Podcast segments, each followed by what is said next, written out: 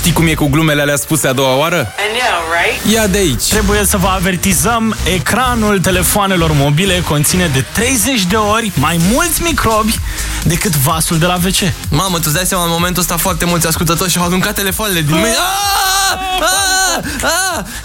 Băi, când te gândești că eu mi-am scăpat odată telefonul în vasul de la ve ce, s-a stricat, dar avea mai puțin microbi. S-a curățat deci un pic. S-a curățat un pic, exact. Dacă stai, stai. Ați dai seama că acum nu o să mai dai noroc cu un om după ce vorbește la telefon, după ce stă pe Facebook. Nu dau noroc cu tine, frate, deci nu te-ai spălat pe mâini după ce ai stat pe Facebook. Practic nu o să mai dai noroc cu nimeni.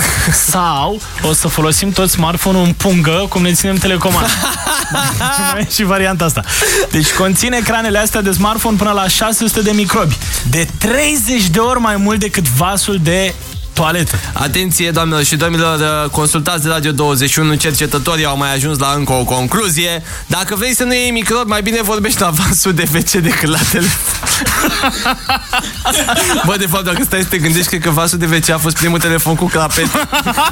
Distrează-te odată cu Bogdan și Șurubel. Trezește-te și tu undeva între șapte și zece. Hai că poți! La Radio douăzeci și unu!